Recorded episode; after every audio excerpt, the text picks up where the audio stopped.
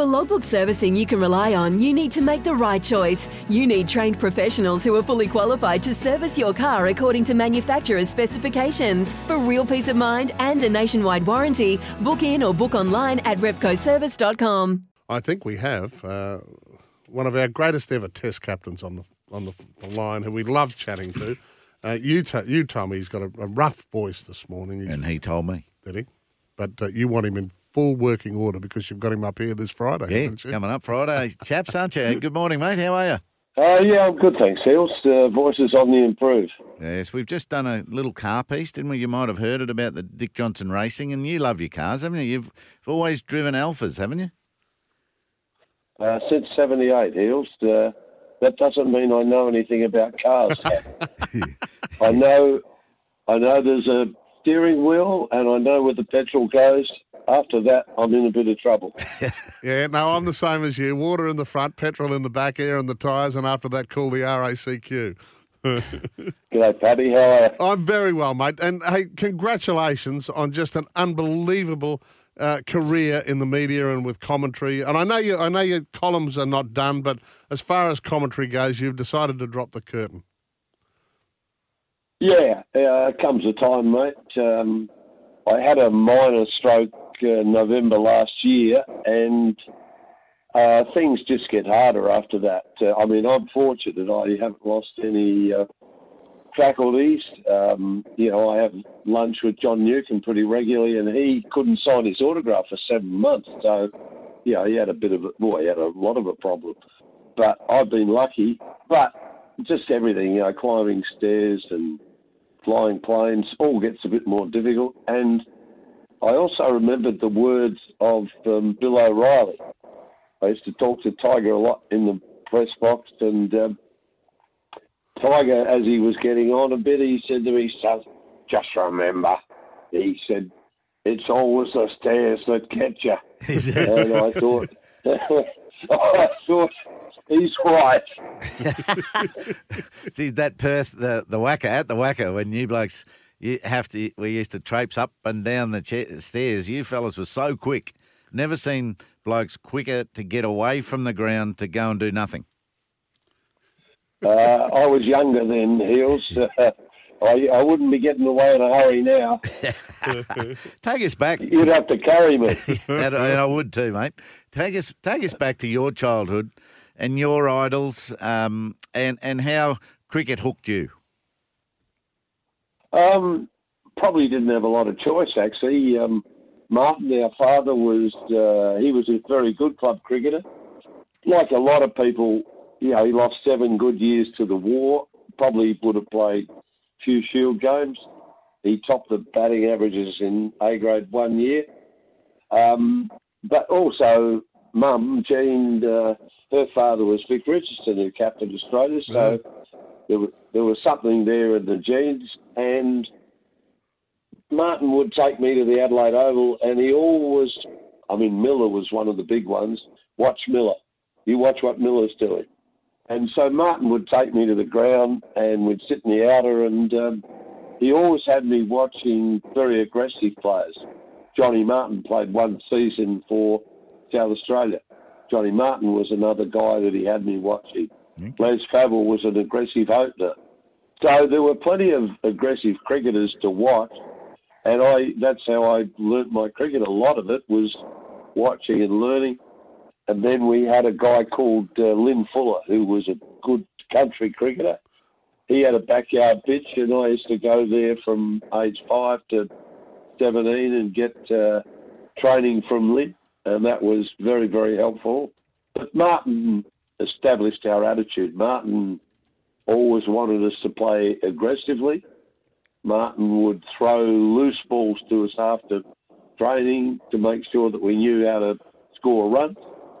And I'll never forget Martin's words, mate. He said to all of us, he said, "I want you to play hard, but I want you to play fair." That's fantastic. Hey, we know you did play hard, but you played hard off field as well, because you're a champion of trying to improve the conditions and the pay for your players. And I love meeting players from your time when you were their skipper, and they still call you captain, they still call you skipper, they remain fiercely loyal after all this time? I hope they don't call me captain to my face because I hate it.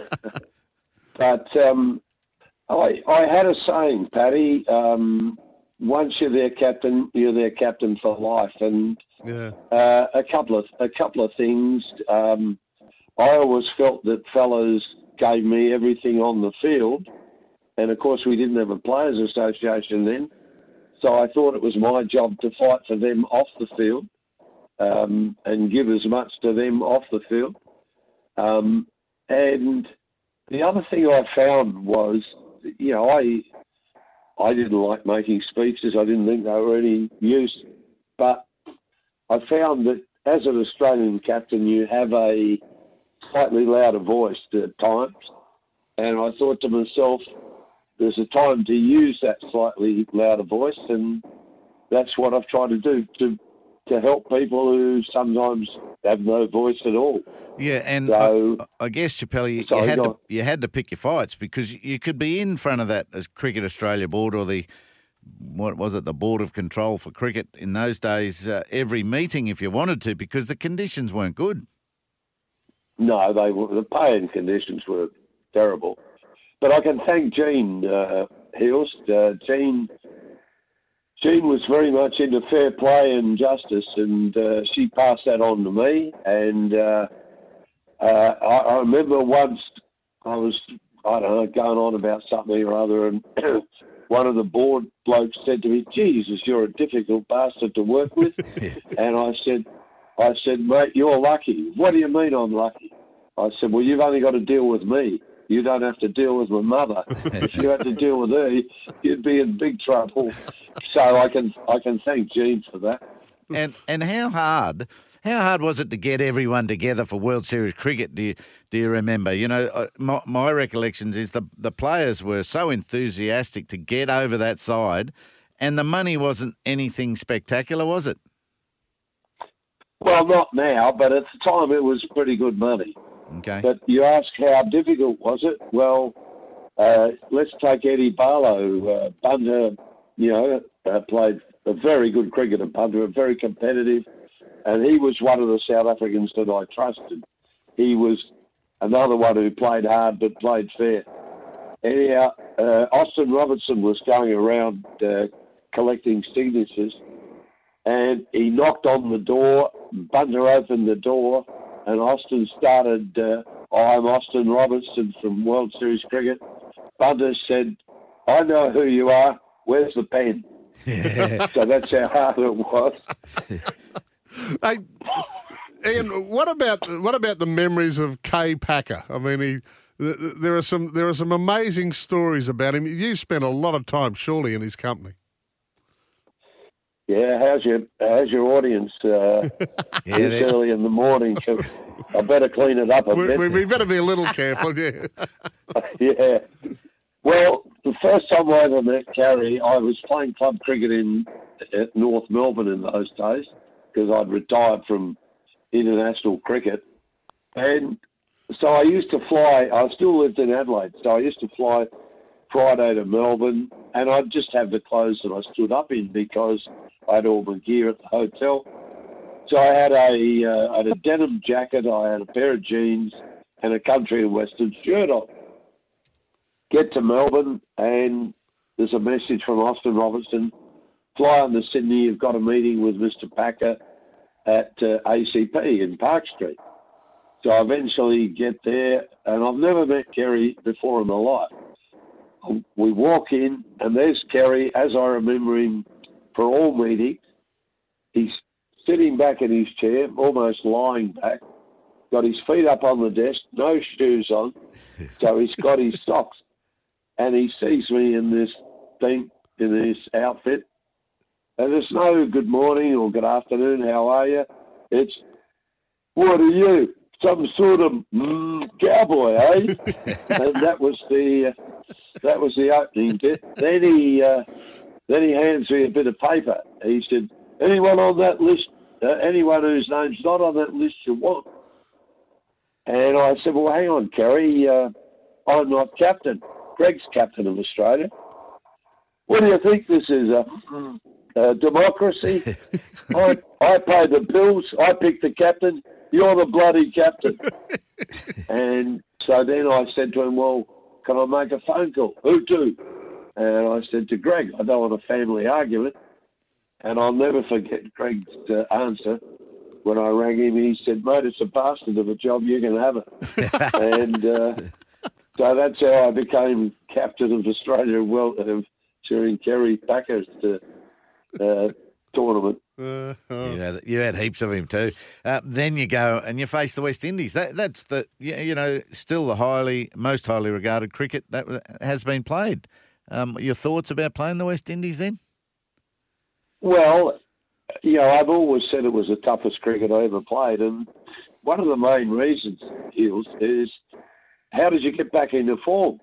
Yep. I mean, when you were playing Test cricket, you might miss out in the Test, and you go back, and you probably played a Shield game, so you're playing a lesser attack, so there's a chance to get back into form, and sometimes you'd even be back in club cricket, so you could get back into form through club cricket. You play World Series cricket, so you faced Andy Roberts, Michael Holding, Joel Garner, Colin Croft, and you fail. So, okay, that's not so good. Go to the next game, who do you face? Imran Khan, Garth LaRue, Derek Underwood, John Snow. So how the hell do you get back into form? Yeah. You're playing all these good bowlers all the time. So... any form that showed in World Series cricket, you were going all right. Yeah, and the wickets weren't totally even and consistent either. At times they were experimenting with things like those and the lights. That's not quite right, Hills, because John Maley was in charge. I mean, the one problem we had was in Melbourne where they had those drop-in pitches and the truck bogged because it was too heavy. Because the pitches were in cement. So they had to put them in two halves. And there was this joint in the middle. And anyhow, we've gone out as players, seen the joint, and we said, Christ, that, that's not going to be... that's not going to be a lot of fun. And one of the World Series people said, that's all right, it's in the middle. I said, yeah, it's in the middle, mate. I said, that's the bloody West Indies length. Yeah. He said, everything. But the Sydney Showground pitch where we played one season, that was the best cricket wicket I ever played on in my life. Right. It was brilliant. Yeah. And I don't know how he did it, but Maley put chicken wire in the ground and he had the roots growing up and down.